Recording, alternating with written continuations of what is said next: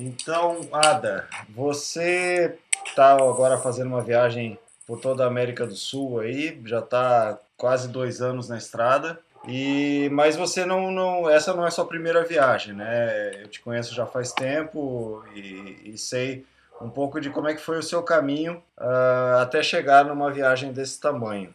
Você é, poderia contar assim como é que foi a evolução? Você foi fazendo pequenas viagens, viagens maiores, até decidir fazer essa, essa volta? Boa noite, né? Aqui para mim é boa noite.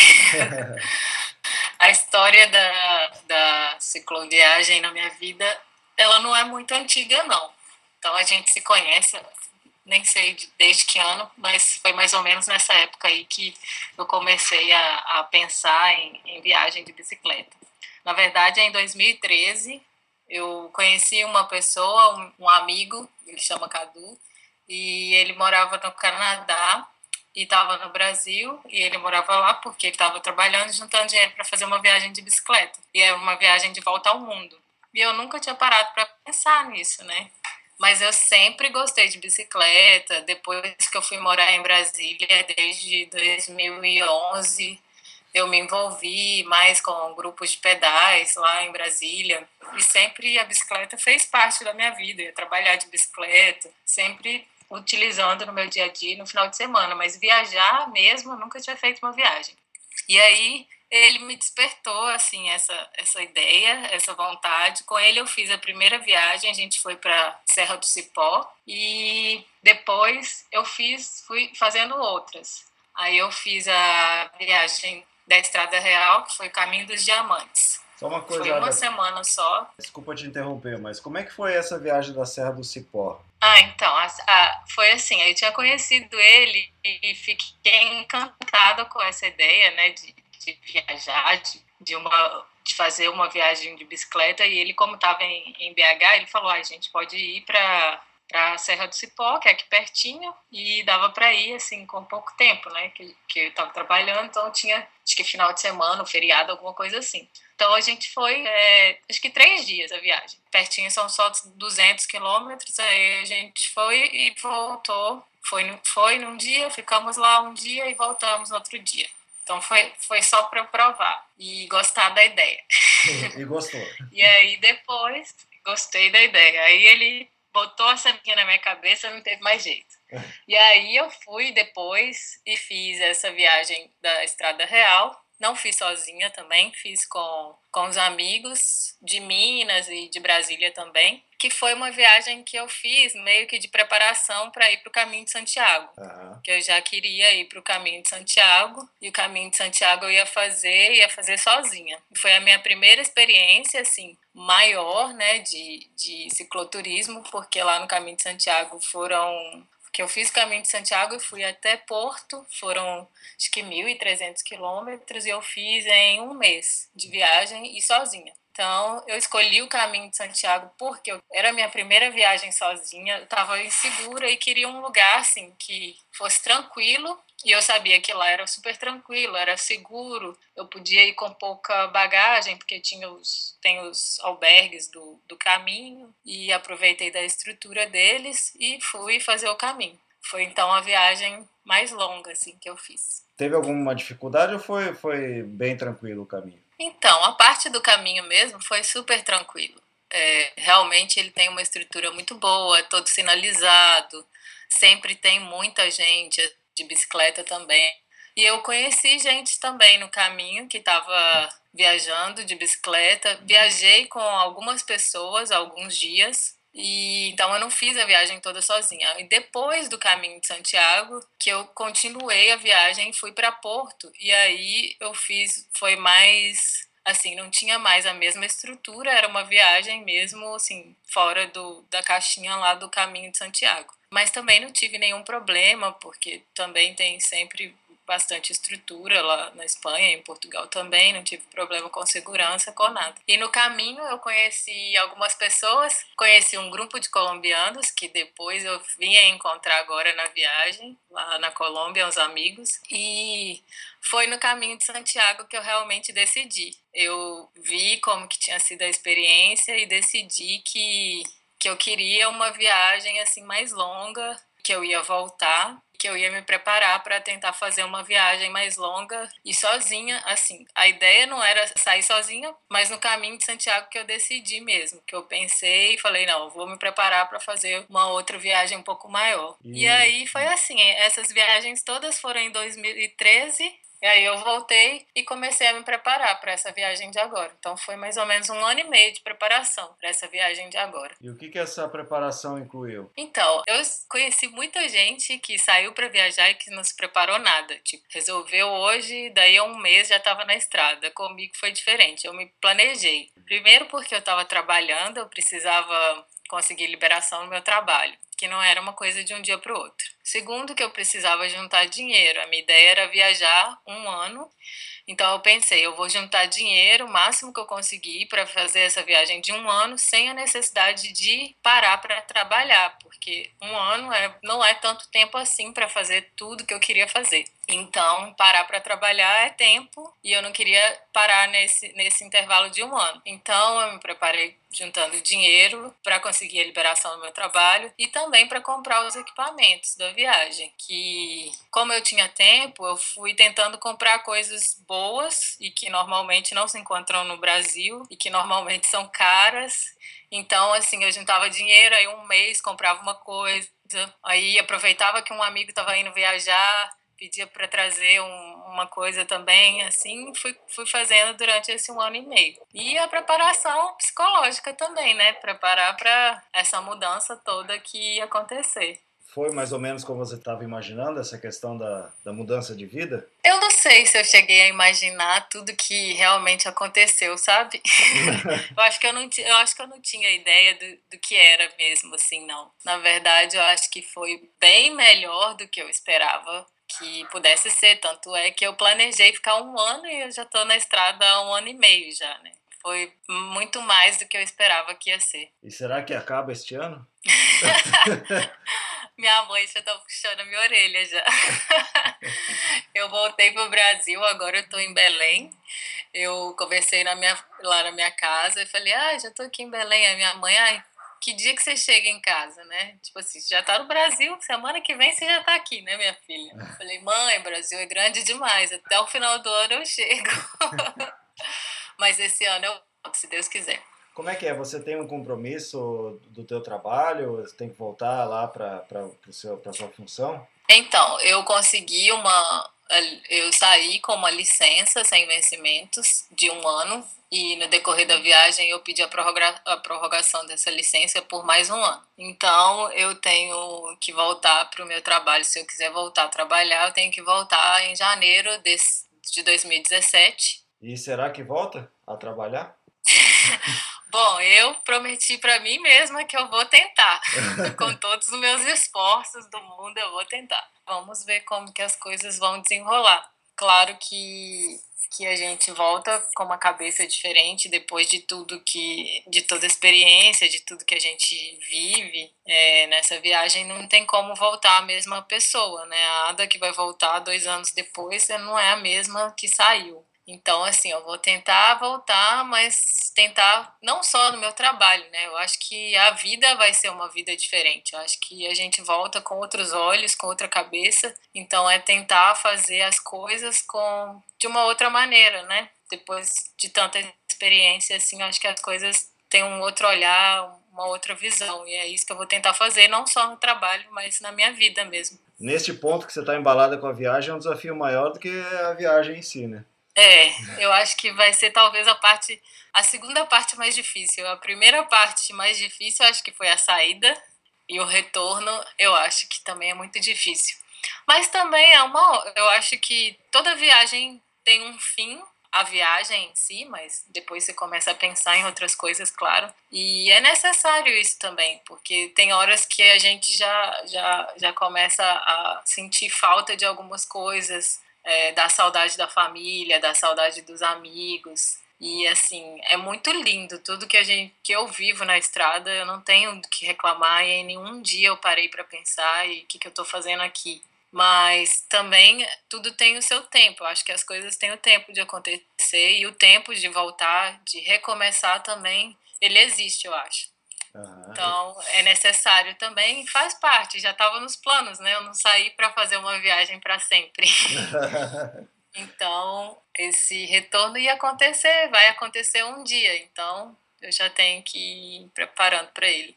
É, esse tempo que você está falando é uma coisa muito pessoal, né? Eu vejo pelo Aurélio, não sei se você conhece o Aurélio é, Magalhães, que está fazendo lá pela Ásia e está voltando desde a China.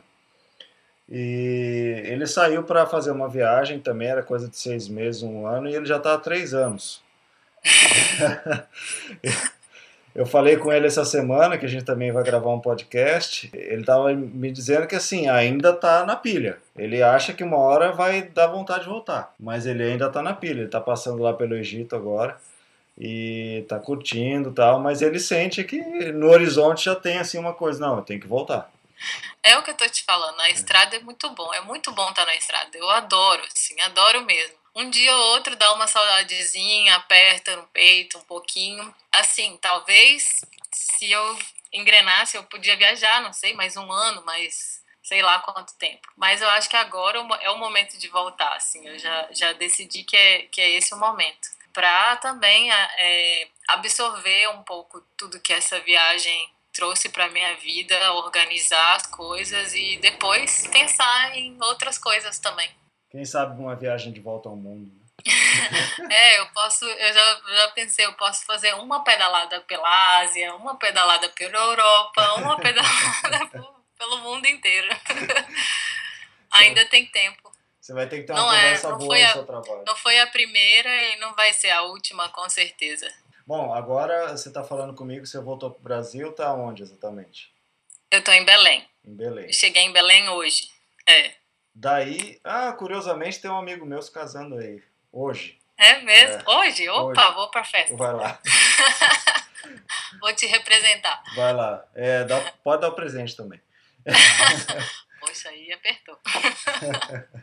Mas enfim, voltando. Daí de Belém, você pretende é, já montar na bicicleta e seguir rumo a Minas Gerais?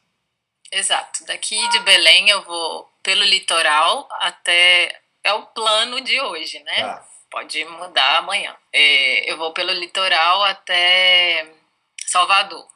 Essa é a ideia. E de Salvador eu vou, é provável, até Montes Claros de alguma forma, não pedalando esse trecho, e de Montes Claros até Itabira, que é a cidade dos meus pais, onde eu nasci, pedalando de novo e passando, finalizando na estrada real até chegar em casa. Bacana. Tem uma ideia de quantos quilômetros ainda faltam? Então, é mais ou menos 3.500 quilômetros esse trajeto que eu quero fazer. Dá alguns caminhos de Santiago ainda. Não, é chão. Na hora que eu olhei isso no mapa, eu falei, puxa, 3.500 quilômetros ainda?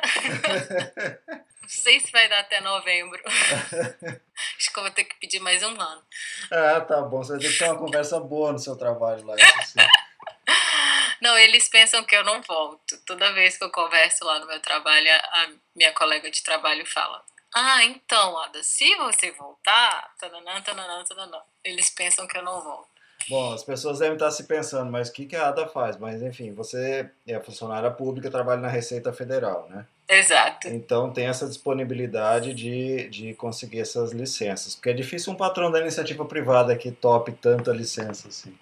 Então, é algo que no Brasil, na iniciativa privada, não é algo comum, mas é, eu encontrei várias pessoas viajando de outros países principalmente da Europa, que eles têm essa possibilidade na iniciativa privada de pedir um ano sabático e é normal para eles lá, não é não é algo como é no Brasil, você fala, ah, fiquei fora um ano, as pessoas assustam. É algo que no Brasil não é comum, mas em outros países é algo que as empresas é, é uma prática normal nas empresas e que faz bem, inclusive, para a vida laboral né, da, da pessoa também. A empresa sai ganhando, não é só o, o funcionário, não. É visto como algo normal.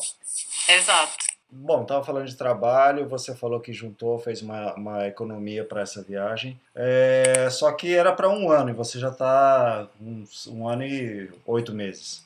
É, como é que você faz assim para economizar na viagem? Você, você leva uma barraca, né, que acampa de vez em quando. E, e o que mais você faz assim que você sentiu que faz diferença na, na, na, no orçamento da viagem? A verdade é que a viagem ela mudou muito desde o início até hoje, por exemplo eu aprendi que eu podia viajar de uma maneira muito mais econômica, assim. Porque quando eu saí, é, acho que você lembra, né? Você me acompanhou no meu primeiro dia de viagem. Uhum. Eu ainda tinha muito medo da estrada mesmo. Eu não estava acostumada com esse tipo de viagem. E eu estava sozinha, então eu sempre me preocupava com o lugar de ficar claro que eu ainda me preocupo, mas eu sempre me preocupava, por exemplo, em sair hoje de manhã, começar meu dia de pedal e já saber onde eu ia terminar.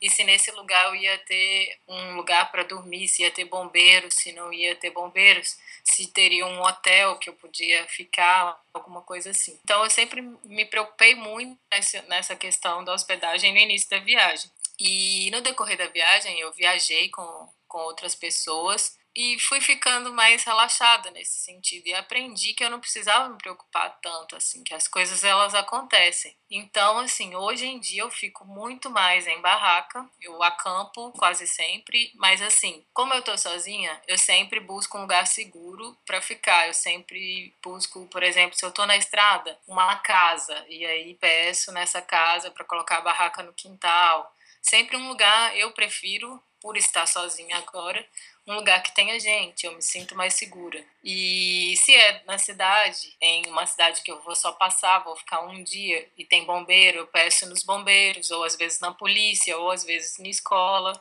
e eles sempre ajudam. Até hoje não tive problema. Então, com isso, a ideia que eu tinha de viagem, que eu saí preparada para viajar um ano, na verdade, eu gastei bem menos dinheiro do que eu pensava que eu ia gastar nesse um ano, que me possibilitou viajar por mais um ano. E também no decorrer do caminho eu fui aprendendo a ganhar um pouco de dinheiro no caminho. Então, é, em muitos lugares, principalmente no Equador, na Colômbia, eu fazia quando estava sozinha e quando estava com amigos também a gente fazia coisas para vender, fazia comida.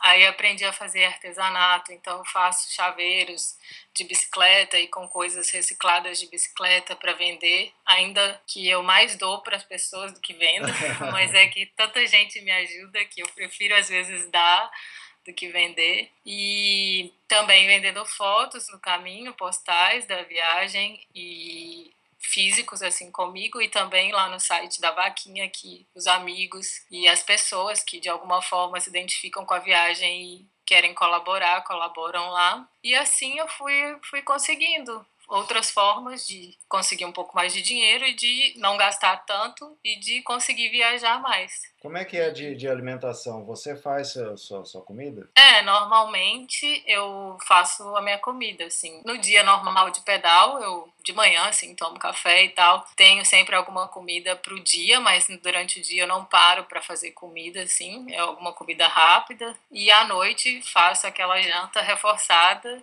e é isso. E se é lugar que tem muita fruta, como muita fruta, me adapto à região também, né? E sai bem mais assim, em alguns países, por exemplo, sai mais barato você cozinhar, mas em outros não. Por exemplo, no Peru e na Bolívia era muito barata a comida, então não valia a pena cozinhar. Então era mais barato você comprar um PF assim do que fazer a comida. Então depende do lugar, né? E como é que é assim, é, falando um pouco mais sobre a sua rotina de, de viagem, você sai num dia, você tem uma quilometragem definida, se tem, qual é mais ou menos a média que você faz, ou você sabe da região e vai indo até onde você achar conveniente? É, então, Fábio, hoje eu eu não tenho mais essas coisas assim, ah, eu vou sair hoje e tenho que chegar em tal lugar. Eu dou uma olhada assim no mapa, né, para saber. Agora nem GPS, mas eu tenho. eu tô uma cicloturista relapso. Meu GPS estragou e eu não consertei, não comprei outro e enfim, vivo sem ele agora. Mas eu olho no mapinha que eu tenho no celular e vejo o caminho mais ou menos que eu tenho para fazer, se tem alguma cidade, se tem alguma coisa no meio do caminho. E o que eu me preocupo não é necessariamente com o chegar a algum lugar. É, eu pedalo e, e nem pedalar tantos quilômetros. Eu saio e pedalo normalmente até quatro da tarde. Então, a partir de quatro da tarde, eu já começo a, a visualizar um lugar que eu possa parar. E, claro, se tem alguma cidade perto, eu tento chegar nessa cidade. Se não tem, eu busco um lugar que seja na estrada, uma casa, algum lugar onde eu possa passar a noite. Mas normalmente eu não, não faço esse planejamento assim, ah, eu tenho que chegar até tal lugar, não. Eu deixo as coisas acontecerem, porque é muito relativo. Pode ser um dia tenha muito sol e que canse muito por causa do sol ou por causa do vento. Então, tem tantos fatores que às vezes você não consegue prever com tanta certeza assim o que, que vai acontecer. Tem os imprevistos, podem ser bons também. Às vezes você pode né, se sentir bem é, com o vento empurrando, alguma coisa assim, aí você acaba rendendo mais até. É, se é um dia, por exemplo, que eu tô bem, eu vou e pedalo. Agora tem dias que você não tá bem e o pedal não rende, né? Então, assim, você pode ficar aquelas mesmas seis horas em cima da bicicleta que você não parece que não sai do lugar. São coisas que, assim, eu aprendi com a viagem, sabe, Fábio? Hoje eu sou bem mais tranquila, assim, eu me sinto mais tranquila porque eu aprendi isso com a estrada, assim. Se falassem para você sair sem levar o GPS, você não, não atenderia esse pedido?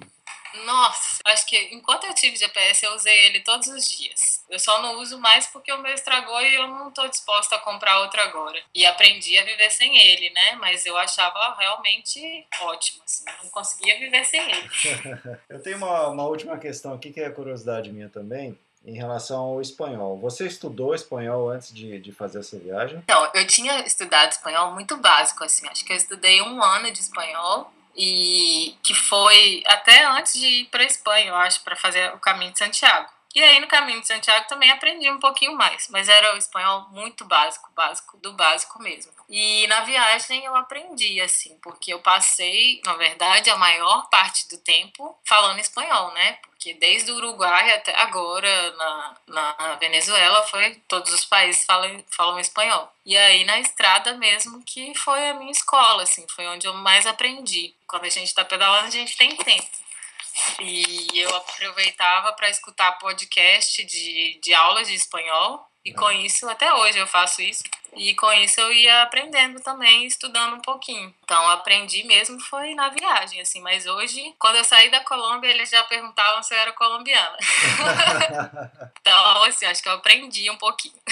É, isso aí, inclusive, tem uma particularidade que o, o espanhol ele é diferente, tem sotaques e, e palavras diferentes aí entre Argentina, Chile, é, Uruguai, Paraguai, enfim. Te identificavam como brasileiro ou achavam que você era de outro país? No início, claro, né? Porque eu não falava direito, então eles já sacavam que era aquele meio portunhol. Aí, beleza, aí aprendi Uruguai e Argentina, eles falam mais ou menos igual. Então, quando eu já tava assim com a mente preparada para entender o espanhol da Argentina, né? E aí eu fui entrei no Chile. Meu, no dia que eu entrei no Chile, eu quase sofri um troço, porque eles falam completamente diferente. Falei, pronto, agora eu já não sei mais falar espanhol, vou ter que aprender tudo de novo, porque era completamente diferente. E aí depois eu acostumei de novo com o Chile, e quando eu já estava acostumando, eu voltei para Argentina de novo. Então, assim, tem cada país tem a sua a sua o seu jeito de falar, mas o, o, básico, claro, é a mesma coisa. Depois, quando eu já estava na Colômbia que, e no Equador, por aí, que eu já estava falando bem melhor assim, eles já não, não pensavam que eu era brasileira, porque eu falava já, já falava um pouco melhor, sem aquele jeito portunhol, e aí eles já perguntavam de onde que eu era, se era da Argentina, se era do Chile, mas não pensavam que eu era brasileira, não. Já estava tudo misturado já? Só... Já, é, o sotaque já estava já tava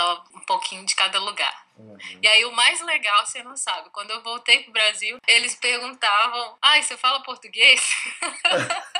Porque eles não é comum brasileiro, sempre os que passavam assim de bicicleta fazendo esse tipo de viagem nunca era brasileiro, né? Então aí eu falava, ai, claro que eu falo.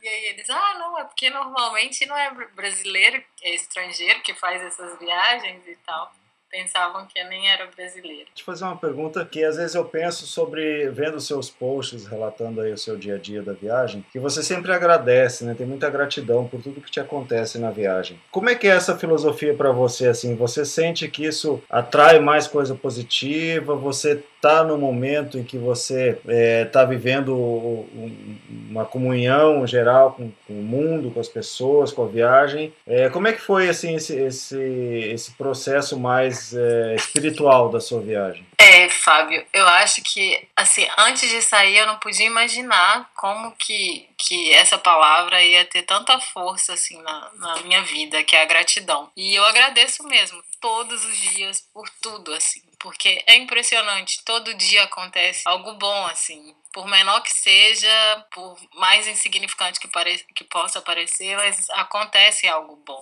E eu não sei se, as se é o fato de estar com a bicicleta, que é algo que é um pouco mágico, que a faz as pessoas te olharem com outros olhos. Eu não sei se é a bicicleta em si que, que traz essa magia e que faz as pessoas se aproximarem de uma outra maneira, mas eu até hoje, nesse um ano e meio de viagem, assim, não tive nenhum problema de, de insegurança, de nada. As, as pessoas que se aproximaram de mim sempre foram para ajudar e eu aprendi muito com a estrada, assim.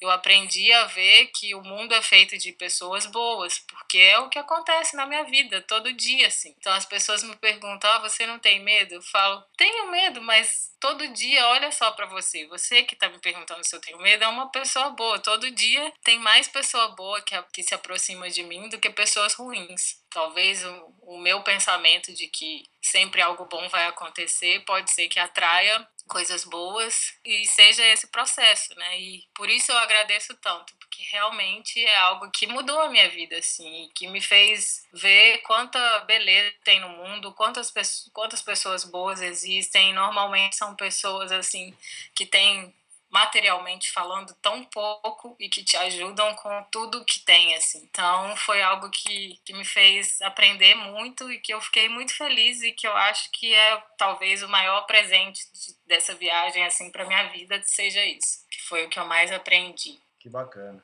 Eu acho que é isso. é uma, uma boa filosofia de vida essa. Tem mais alguma coisa que você gostaria de acrescentar? Bom, acho que é isso, né? Pedalar agora, até chegar em casa, terminar essa, essa viagem. Espero que continue tudo é, tudo bem até esses últimos quilômetros que faltam. E é isso. Preparar para o retorno e e para a nova vida e para depois pensar em outras viagens que com certeza virão. Obrigado então, Ada. E bom, boa sequência de viagem aí para você. A gente vai continuar acompanhando por aqui. Obrigada pelo convite, Fá.